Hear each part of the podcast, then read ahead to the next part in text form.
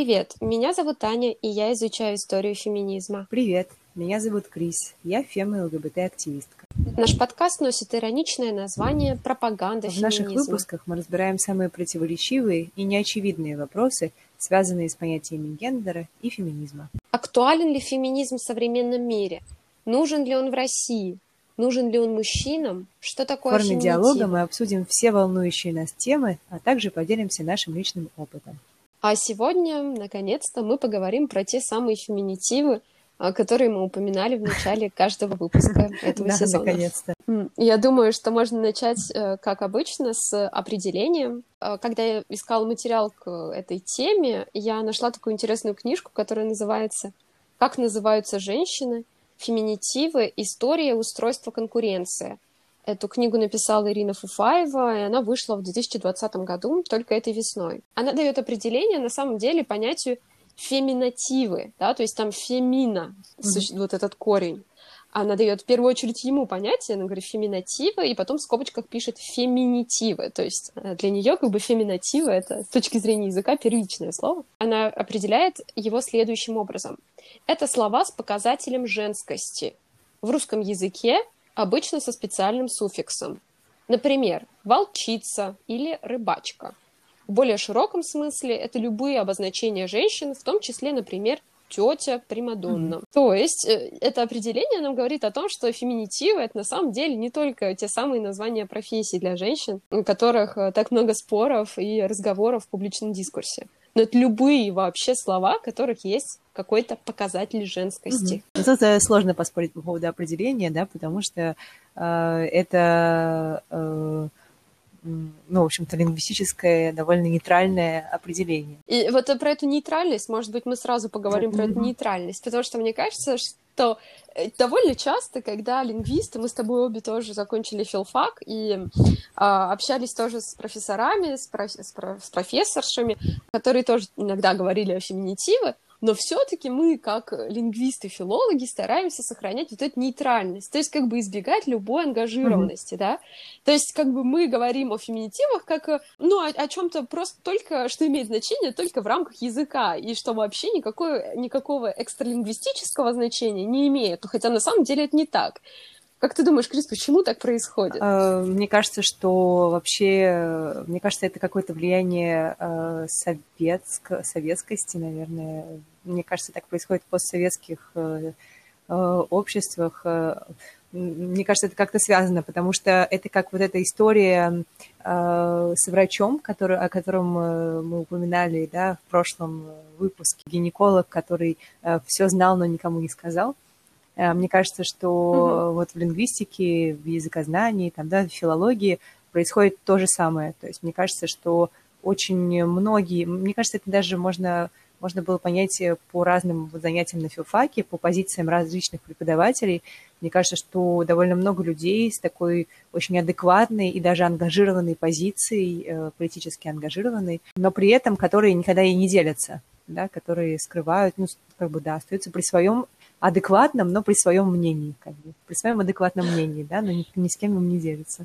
Мне кажется, тут то же самое, то есть как бы повторяется вот это вот э, поведение, ну, на всякий случай, да, чтобы не оказаться в опале. Да, э, то есть получается какое-то избегание политического, да, то есть оставаться в рамках э, чистой науки и избегать любой Ну да, да, вот это вот, э, э, да, как бы говорить, что вот э, я к политике не отношусь, я политичный человек.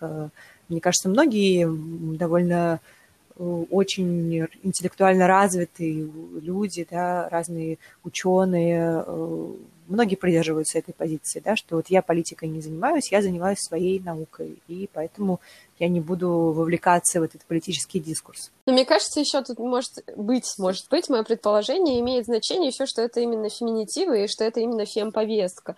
То есть э, мы все равно как бы не можем абстрагироваться от этого восприятия всего женского как э, менее важного, э, более такого низкого и вообще какой-то ерунды, мы не можем все равно от этого абстрагироваться. Мы живем в патриархатном обществе, поэтому, может быть, И вот это то, что такое как бы лейбл феминизм, тоже какое-то влияние, возможно, производит, что люди не хотят иметь с этим ничего общего. Ну, ну да, с другой стороны, это связано и с какими-то стереотипами вокруг феминизма, да, ведь... Э, ну, ты знаешь, еще мне кажется, что многие такие исследовательницы, исследователи, ученые не хотят в этом участвовать, то есть не хотят принимать, допустим, участие в дискуссии о феминитивах, потому что существует все-таки такое мнение, что они как бы портят язык, что они как не, не являются чем-то естественным для языка, то есть не представляют собой какой-то виток естественного развития языка, а являются чем-то таким насаждаемым, а, и противоестественным. Mm-hmm. Как ты думаешь, э, что бы мы могли на это сказать? Мне кажется, что э, это связано с тем, что во всей эпохе, ну вообще язык это такая субстанция, да, которая все время изменяется. Э, все время подвергается изменениям. Э, и очень часто эти изменения основаны на разговорном языке, да, э, как, как люди начинают употреблять эти слова или изменять их, да, или, например, они создают неологизмы, или они заимствуют слова из других языков, потому что каких, каких-либо понятий не существует в их языке. Э, в то время как в реальности, да, они это используют, э, но э, слов не существует в их языке, поэтому они заимствуют из другого языка.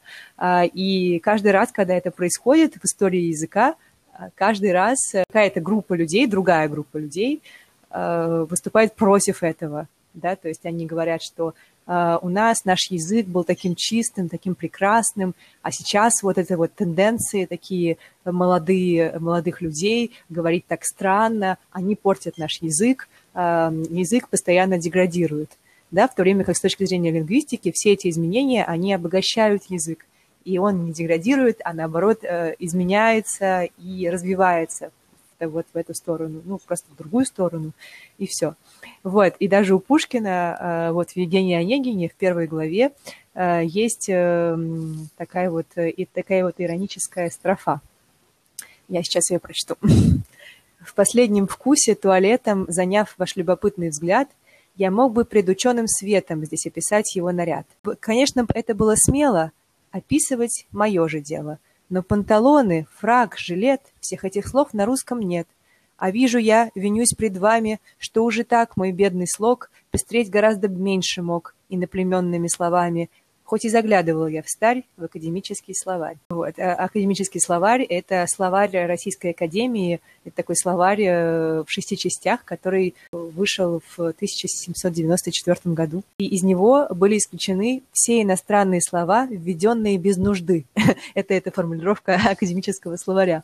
Вот, и таким образом Пушкин э, иронизирует, что вот в его тексте есть много очень иностранных слов, которые не используются в русском языке, и, но при этом э, как же описывать, э, если других слов, если нет таких слов, чтобы описать. Э, и таким образом он еще смеется над движением славянофилов, которые тоже всячески изменяли слова в, в эту эпоху, то есть они были против заимствованных слов из иностранных языков, и поэтому они пытались создать российские эквиваленты. Например, вместо галош они говорили макроступы. Э, но, как мы видим, сейчас мы используем галоши, да, то есть э, эти макроступы в языке не сохранились. Получается, все попытки были тщетны вернуть язык да. к норме.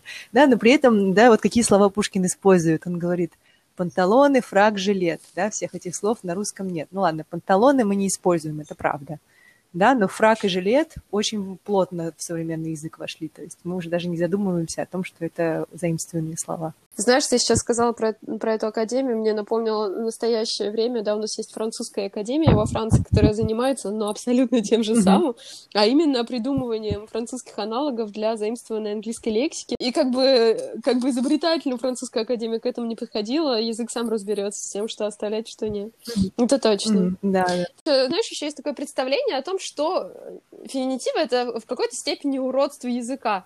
То есть, э, как бы что-то, да, какое-то развитие, но которое очень уродливое такое. Вот. И я бы хотела сейчас здесь сослаться на такое видео, которое э, вышло на канале «Феминистки поясняют», на канале в YouTube, его можно найти.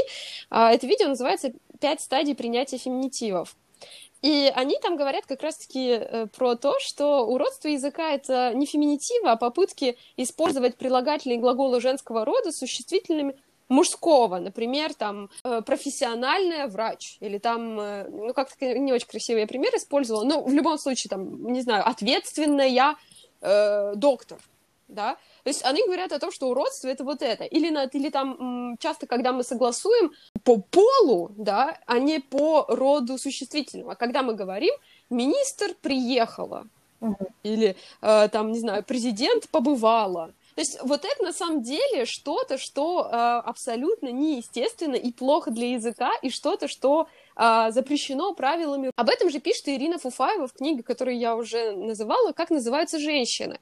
Она также пишет о том, что э, это на самом деле неестественно для языка именно вот так над ним издеваться. А феминитивы, и то, про, про что ты сказала, про то, что феминитивы — это вот что-то, что придумывают сейчас и чего-то раньше не было. И действительно такое мнение очень-очень разделяется в обществе, да, что э, такого не было, а вот сейчас придумывают. Но Ирина Фуфаева как раз пишет о том, что феминитивы существовали и раньше. И очень много феминитивов существовали раньше, но они были забыты. Например, она говорит о том, что, э, допустим, э, были такие феминитивы, как живописица, философка, астрономка. То есть они использовались где-то там в 18-19 э, веках. Также существовало слово авторша. Оно использовалось еще в первой половине XIX века. Сегодня вместо авторша мы используем авторка, но здесь немного, ну, я думаю, мы про это немножко попозже поговорим, mm-hmm. про этот суффикс «ша», который многим не нравится. Угу. Плюс она еще очень интересно описывает то, что существовали такие мужские названия профессий. В 17 веке, допустим, существовал кружевник, а в 19 маникюр. Mm-hmm. А у нас сейчас такого ничего нет. Значит, здесь есть мани- маникюрщица, маникюрша, маникюрщица, да? Да, мне, Где-то так, мне кажется, мне кажется да. так. Мне... Но вообще сейчас, есть... сейчас говорят мастер по маникюру. Да, да, мастер не знаю, правильно это или нет, но это мы про это немножко позже тоже поговорим, про гендерно-нейтральную лексику, которая э, на самом деле по мужскому роду идет, но почему считается нейтральной. И то есть на самом деле это миф, да, о том, что феминитивы это что-то, что вот сейчас феминистки взяли и решили, давайте-ка заставим всех говорить на ужасном уродливом языке. Ну да. На самом деле на уродливом языке мы говорим и без феминитивов, а феминитивы как бы уже существовали на протяжении истории русского языка. Да, мне кажется, что тут важно отметить, да, что язык, э, ну это как и в моем примере с Пушкиным, да, э, и с э, макроступами и так далее. Язык, это, он ведь отражает реальность. Зачем он нам нужен, зачем нам нужны слова, да, чтобы описывать реальность. И в том числе реальность социальную и культурную. И вот в конце XIX века, в начале XX века, да, как раз когда появилось много слов, да, вот этих много феминитивов, которые ты упомянула, и в том числе, да, и такие слова, как там фельдшерица, педагогичка, курсистка – Э, и так далее, эти слова появились э, тоже потому, что изменилась реальность, да, потому что женщины э, начали работать, да, они получили хм, права и возможности работать, и появились, реально появились женщины-педагоги, да, как, как сейчас иногда употребляют, женщины-курсисты, женщины-фельдшеры, да. что звучит на самом деле очень странно с точки зрения языковой, да, вот произносить вот так вот, например, женщина-педагог, женщина-автор. То есть есть люди, которые выступают, например, за вот это женщина-автор. Но ведь это же очень тяжелая, сложная, неподъемная форма. То есть мы добавляем целое другое слово, когда мы можем просто добавить суффикс. Да, абсолютно. И, и вот то, что ты упомянула, конец 19 начало 20 века, когда вот в русском языке появляется много таких разных феминитивов, и их приводит целый список Ирина Юкина в книге «Русский феминизм как вызов современности», которую мы цитировали уже много раз здесь. Ассистентка тогда появляется авиаторша, ветеринарша, конгрессистка, контролерша, лектриса, лекторша, магистранка, маслоделка, ораторша, организаторша. Ну, вообще, прекрасный, прекрасный список слов. На самом деле эти слова появляются благодаря равноправкам, про которых мы разговаривали. И она указывает на то, что э, присутствовало унифицирующее давление языка официальной прессы, то есть, э, как и сейчас, да, есть вот этот официальный язык, а с другой стороны были равноправки, которые как бы настаивали на своем. И э, благодаря их влиянию появились самые-самые-самые разные слова, ну, которые, к сожалению, сегодня мы считаем какими-то словами, которые кто-то там новые, изобраз...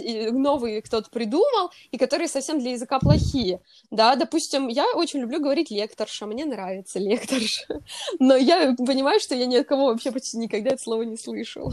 Мне кажется, что э, все-таки я бы говорила э, лекторка, да, то есть я предпочту вариант лекторка, потому что лекторша все-таки суффикс «ша» исторически так получилось, да, что он наделен вот этим, вот этим значением «жена э, лектора», да, и это употреблялось в XIX веке, э, да, когда э, там, например, генеральша, мне кажется, вот из, из классики, в классике мы можем найти такие э, примеры, да, типа генеральша, и генеральша в литературе значит не не генеральша реально, не генералка, да, не женщина-генерал, да, а, э, собственно, жена генерала. Да, это тоже такое мнение очень распространенное, особенности среди феминисток, да, поэтому у нас и появляется авторка вместо авторша, хотя мне почему-то больше...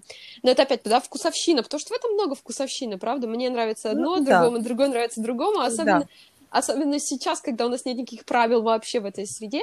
Но про это пишется, вот опять же, в этой книге, которую я цитирую, да, э, э, как называются женщины Ирины Фуфаевой, она пишет о том, что суффикс «ша», как э, суффикс, который используется для обозначения исключительно жен кого-то, это на самом деле не совсем так. То есть а, она говорит, что этот суффикс вообще был заимствован русским языком из нижненемецкого языка. И уже в нижненемецком языке этот суффикс мог обозначать не только жену, но и женщину по профессии. Когда он перешел в русский язык, он сохранил это свойство. То есть он уже в русский язык перешел довольно амбивалентным. Еще даже в самом начале, то есть когда только этот суффикс был заимствован, существовали э, не только да, слова, обозначающие жену кого-то, но и феминитивы, обозначающие деятельность. Допустим, докторша или директорша. То есть, на самом деле, если мы посмотрим на историю языка, ша это не только про жену. С другой стороны, она еще такое доказательство от противного выдвигает. Она говорит о том, что для наименования чьей-то жены могут использоваться любые суффиксы женскости, не обязательно ша. То есть, например, княгиня, царица, баронесса. Да, это не обязательно э, титул, да, или там профессия, я не знаю, как это назвать, но еще и жена э, князя, царя и барона. Вот, поэтому здесь тоже можно поспорить такой с лингвистической точки зрения. Ну да, на самом деле, а, даже вот в истории, кстати, если мы прям э, окунемся в более глубокую историю, э, да, вот княгиня Ольга, например, да, она называлась да. одинаково княгиней, и когда она была женой князя Игоря, и потом позже, да, когда она уже стала самостоятельной правительницей. Ну, то есть слово осталось тем же княгиня. Мне кажется, тут, конечно, очень сложная ситуация, правда? С одной стороны, можно использовать слова, которые уже существуют, и, в принципе, как раз-таки Ирина Фуфаева, мне кажется, в ее книге, она скорее вот на это и настаивает, то, что зачем изобретать то, что уже существует. Можно просто мобилизовать огромные пласты лексики, которые в языке уже были. А с другой стороны, это та же самая история, как мы с тобой говорили про Моник Витик, которая придумала использовать слово лесбиянка вместо женщину, чтобы просто избавиться от этого патриархатно маркированного термина. То есть, как бы, с одной стороны, я абсолютно понимаю это желание избавиться от патриархатно маркированных терминов и, э, и принести, привнести что-то новое, не маркированное на их место. И mm-hmm. с этим справляется суффикс «ка», да, мне кажется. Mm-hmm. С другой стороны, я понимаю, что язык — это про привычку и про то, как нам удобно и нравится говорить, поэтому, в принципе, на сейчас, на данном этапе, я не против того, чтобы использовать любые суффиксы, в том числе и суффикс «ша». Помню, что это не только про жен, это еще и про феминитивы, там, обозначающие профессию и так далее. На данном этапе пока э, нам главное, мне кажется, работать над репрезентативностью, над тем, чтобы женщина была отражена в языке. Хотя, mm-hmm. я не знаю, с этим можно спорить, безусловно. Да, и одновременно мне кажется, что, конечно, язык описывает реальность, и мы тоже отчасти можем э, менять реальность, да, описывая язык, или поддерживать реальность, которая уже существует да, например, множество женщин. Сейчас существуют женщины почти э, всех профессий, да, то есть, э, конечно же, сейчас все еще, все еще очень многие профессии э, в России, да, являются исключительно мужскими, но в целом, да, если мы говорим про директоров, про журналистов и так далее, все это уже есть, уже есть женщины, директорши, да, директорши, уже есть журналистки. Вот интересно, э, слово, к слову, к слову о слове журналистка, очень часто я сталкивалась с такими ситуациями, когда я называю какую-нибудь свою знакомую, например, журналистка, и она меня поправляет и говорит э, с гордостью, нет, я журналист, я не журналистка. Вот, что ты об этом думаешь? Э, и почему так происходит? Про это, опять же, пишет Ирина Фу. Я процитирую прям фразу. В отсутствие дополнительных неязыковых факторов вряд ли кто-то думал бы, унизительно ли слово «художница» по сравнению со словом «художник». Так же, как сейчас никто не заявляет об унизительности слова «ростовчанка» по сравнению со словом «ростовчанин». То есть э, она говорит о том, что э, во-первых, да, в русском языке есть пласт феминитивов, который, которых всех устраивает, и который никакие коннотации не несет. Это, допустим, там ростовчанка, москвичка и так далее, по месту жительства, национальности и религии. И это как бы никого не интересует, и вот это удивительно, да, что те феминитивы существуют, и никто не спорит, и не говорит, что они уродуют язык. А что касается вот этих самых профессий, про которые ты сказала, журналисты, журналистка, или там художник, художница, поэт, поэтесса, самый известный пример, на мой взгляд, это, конечно же, просто вот эта система, да, социум, который, то есть э, все, весь набор коннотаций, которые существуют вокруг э, феминитивов, обозначающих профессии женщин, весь этот набор э, коннотаций, мне кажется, в основе которых мизогиния и отношение ко всему женскому как к чему-то не, недочеловеческому, да, то есть вот как бы если ты художник, то ты настоящий художник, а если ты художница, то ты как бы ну, ну что-то такое, там, средний художник. Да, у нас есть это все равно, это, это просто мизогиния, на мой взгляд. Журналист, да. журналистка то же самое. Да, на мой взгляд тоже, да. Я помню, как-то я сказала тоже одной из своих знакомой, э, назвала ее журналистками, что она мне сказала, что нет, журналистки, они пишут всякую ерунду, значит, а я серьезный политический журналист. да, то есть, э, мне кажется, да, это внутренняя мизогиния. И это совсем не про язык, правда ведь? Это про то, что вообще, почему мы говорим про феминитивы в этом подкасте. Может сложиться впечатление, что мы решили, соскучились по филфаку и решили, решили добавить немножечко лингвистики.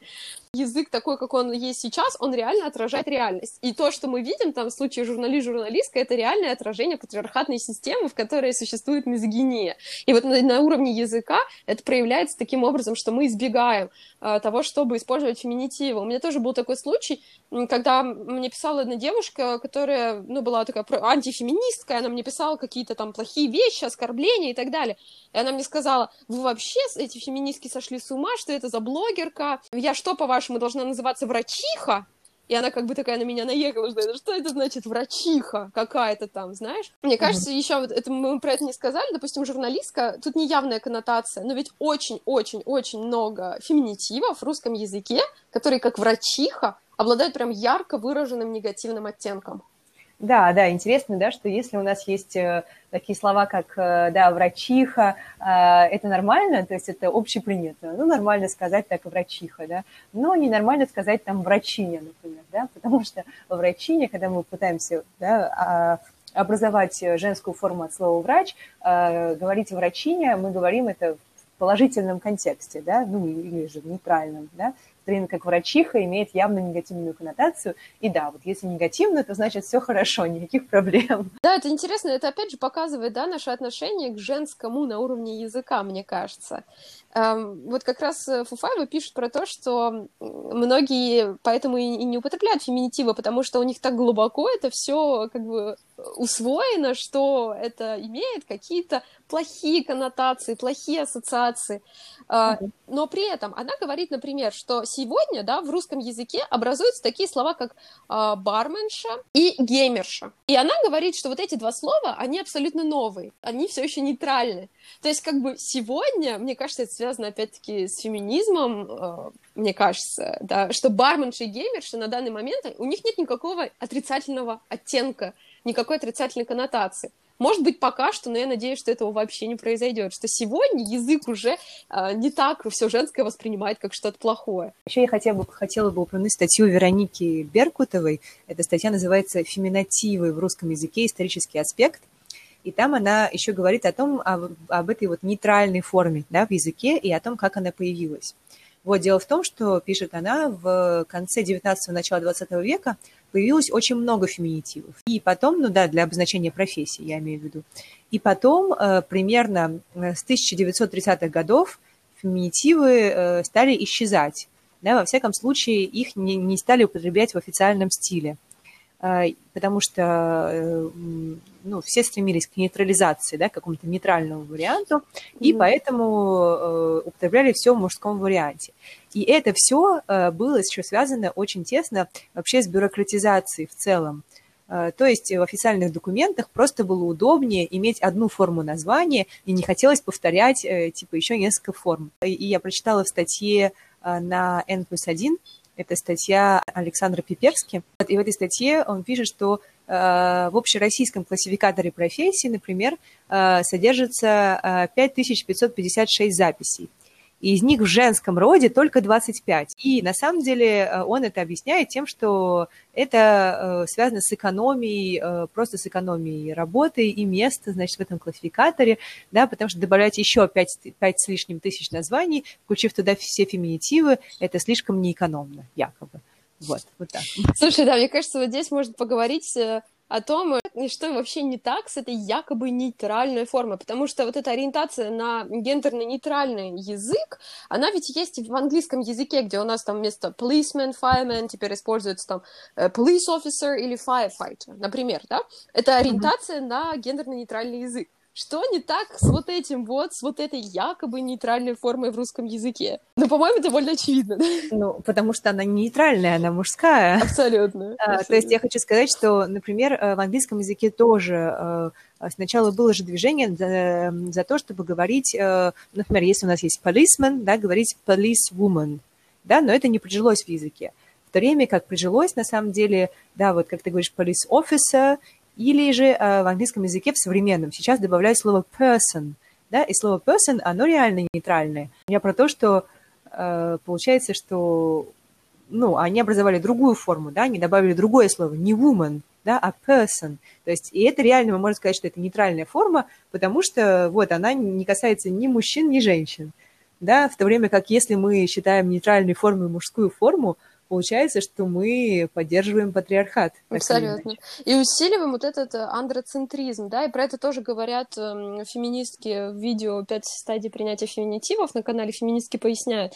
Они говорят, что на самом деле, если мы сейчас возьмем просто мужскую форму за нейтральную, ну, в принципе, нам не нужно брать, она и так есть, да, мужская форма как нейтральная — это э, то, что происходит э, в языке, это андроцентризм, когда у нас совершенно женский опыт на языковом уровне не представлен представлен. То есть э, мы читаем, не знаю, там, э, директор э, школы поприсутствовал на мероприятии, а, а директора школы там зовут, например, Екатерина Михайловна, да? Эм, то есть на языковом уровне женщин как бы почти не существует. И это не совсем нормально, не совсем хорошо. И это к тому вообще, да, про наше название этого выпуска, зачем нужны феминитивы. Самая главная цель э, феминитивов — это сделать женщин видимыми. И действительно, ведь женщины иногда совершенно невидимы, и что мы имеем в виду под этим? А, так это то, например, что если мы откроем список, э, например, победителей какого-нибудь конкурса, ну, я не знаю, или какой-нибудь люди, получившие какую-нибудь премию, например, там, Нобелевскую премию, да, а, не всегда, если мы опишем, если мы будем писать, э, или там статья в Википедии, да, если мы будем писать э, там автор, э, дальше инициал и дальше фамилию, то не всегда понятно, что это женщина, женщина это или мужчина. И таким образом создается впечатление, да, что все, там, все ученые, достигшие какого-то успеха, там, все известные там, предприниматели, все известные писатели – да, что там, что среди них нет писательниц. В то время как очень важно, конечно же, говорить, что писательницы есть. И мы как раз обсуждали вот перед, перед записью подкаста, да, что если мы скажем, э, например, если мы употребим наши э, имена вот так, да, например, э, там, не знаю, предположим, э, не знаю, создатели подкаста «Пропаганда феминизма» А. Сидоревич и К. Гнездо и непонятно, что это за... Непонятно, что это девушки. Абсолютно, да. Да, и мне кажется, что если мы напишем так, то первая мысль будет о том, что вот это мужчины, создатели да.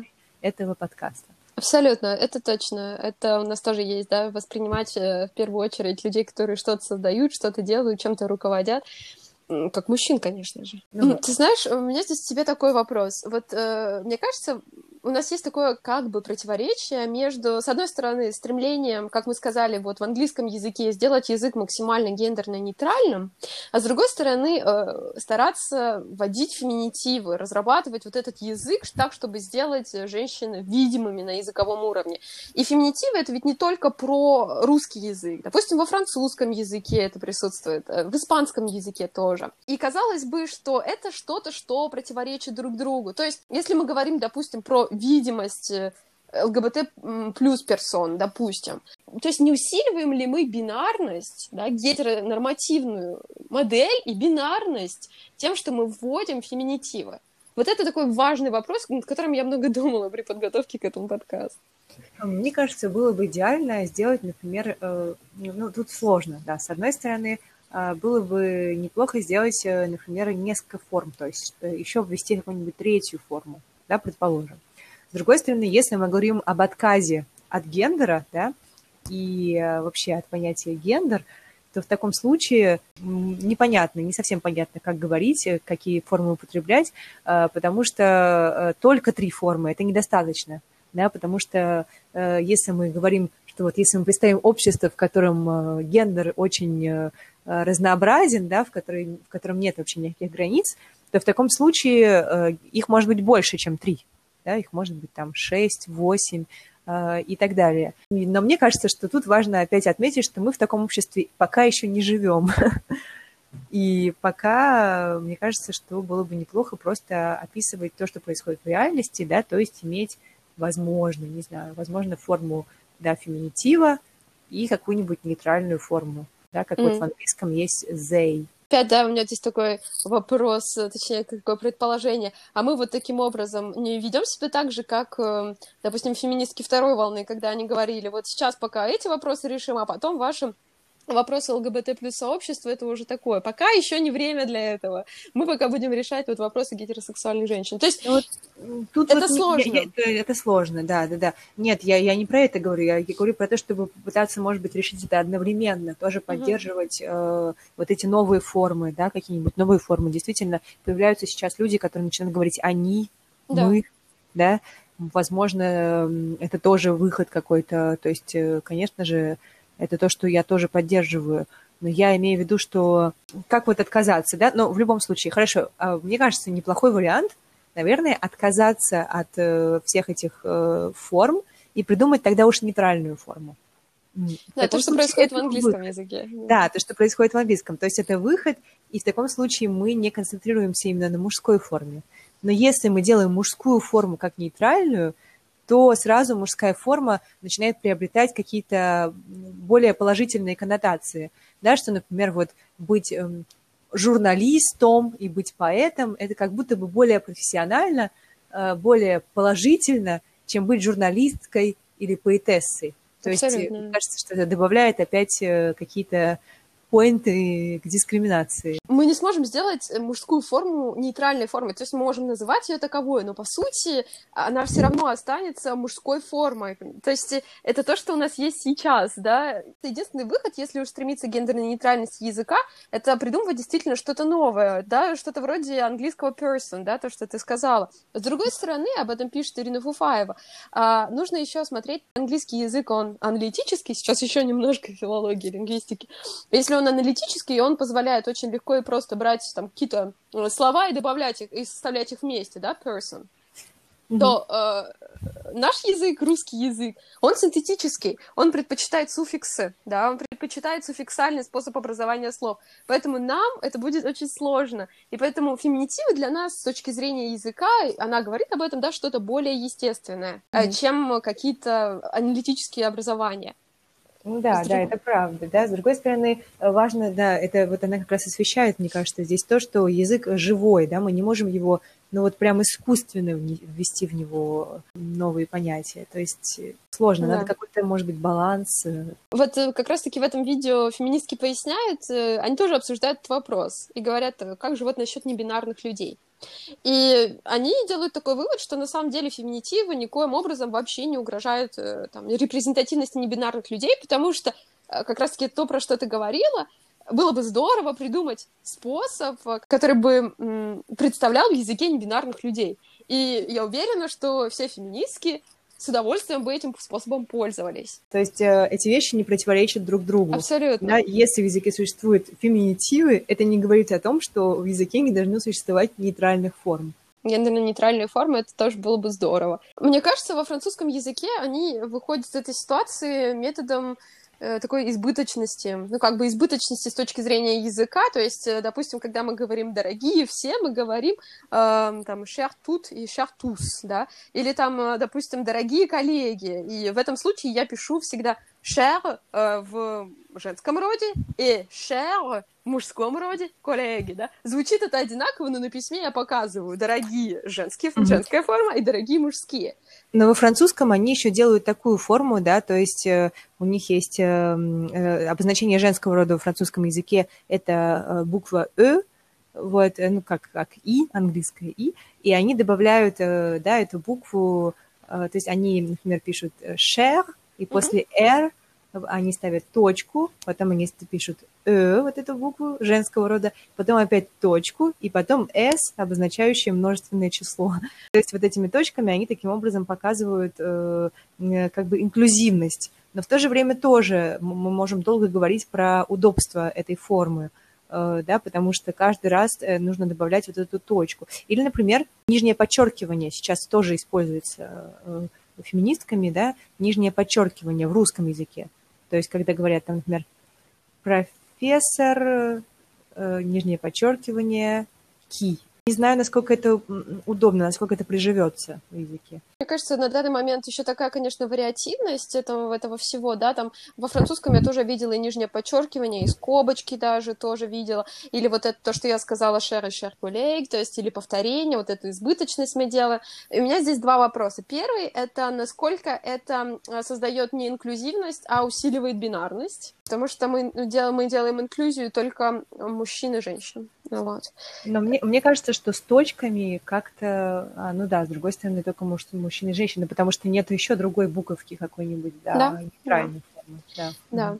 И, и с другой стороны, я еще хотела с тобой как-то, может быть, обсудить вот эту разницу между отношением к феминитивам, допустим, во Франции, да, и в России мы с тобой как бы учились и там, и там, работали и там, и там. Я заметила, допустим, то, что моя, моя научная руководительница, да, я всегда ей пишу «la professeur» с «ё» на конце. Это совершенно не так, как рекомендует французская академия и традиционная грамматика, но я это делаю всегда, и она мне пишет то же самое. То есть даже в академической среде мы все используем феминитивы постоянно. А, вот э, в этом интересное отличие академической среды российской и французской, например, да, потому что в французской академической среде э, принято так писать, да, принято писать либо с точками, да, э, принято как бы они стараются включить максимальное количество людей. Либо они делают вот это шех с точками, как я писала, да, точка, точка S, вот, либо они там э, женщинам они пишут, либо они говорят, да, туз и тут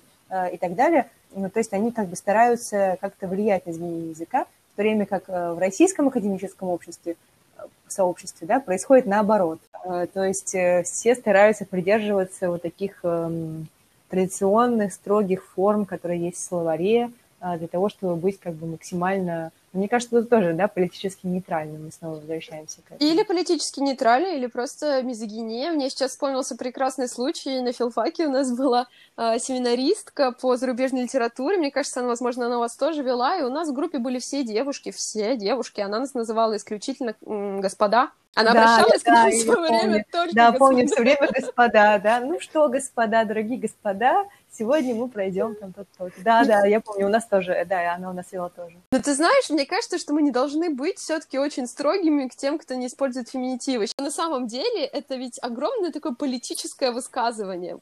Использовать феминитивы, допустим, в публичном дискурсе, в публичном выступлении или в статье, это большой шаг, политическое высказывание. И это делать очень сложно, особенно под давлением вот этих официальных норм, ну и еще плюс стигматизации феминизма и все, что с ним связано, то, про что ты говорил.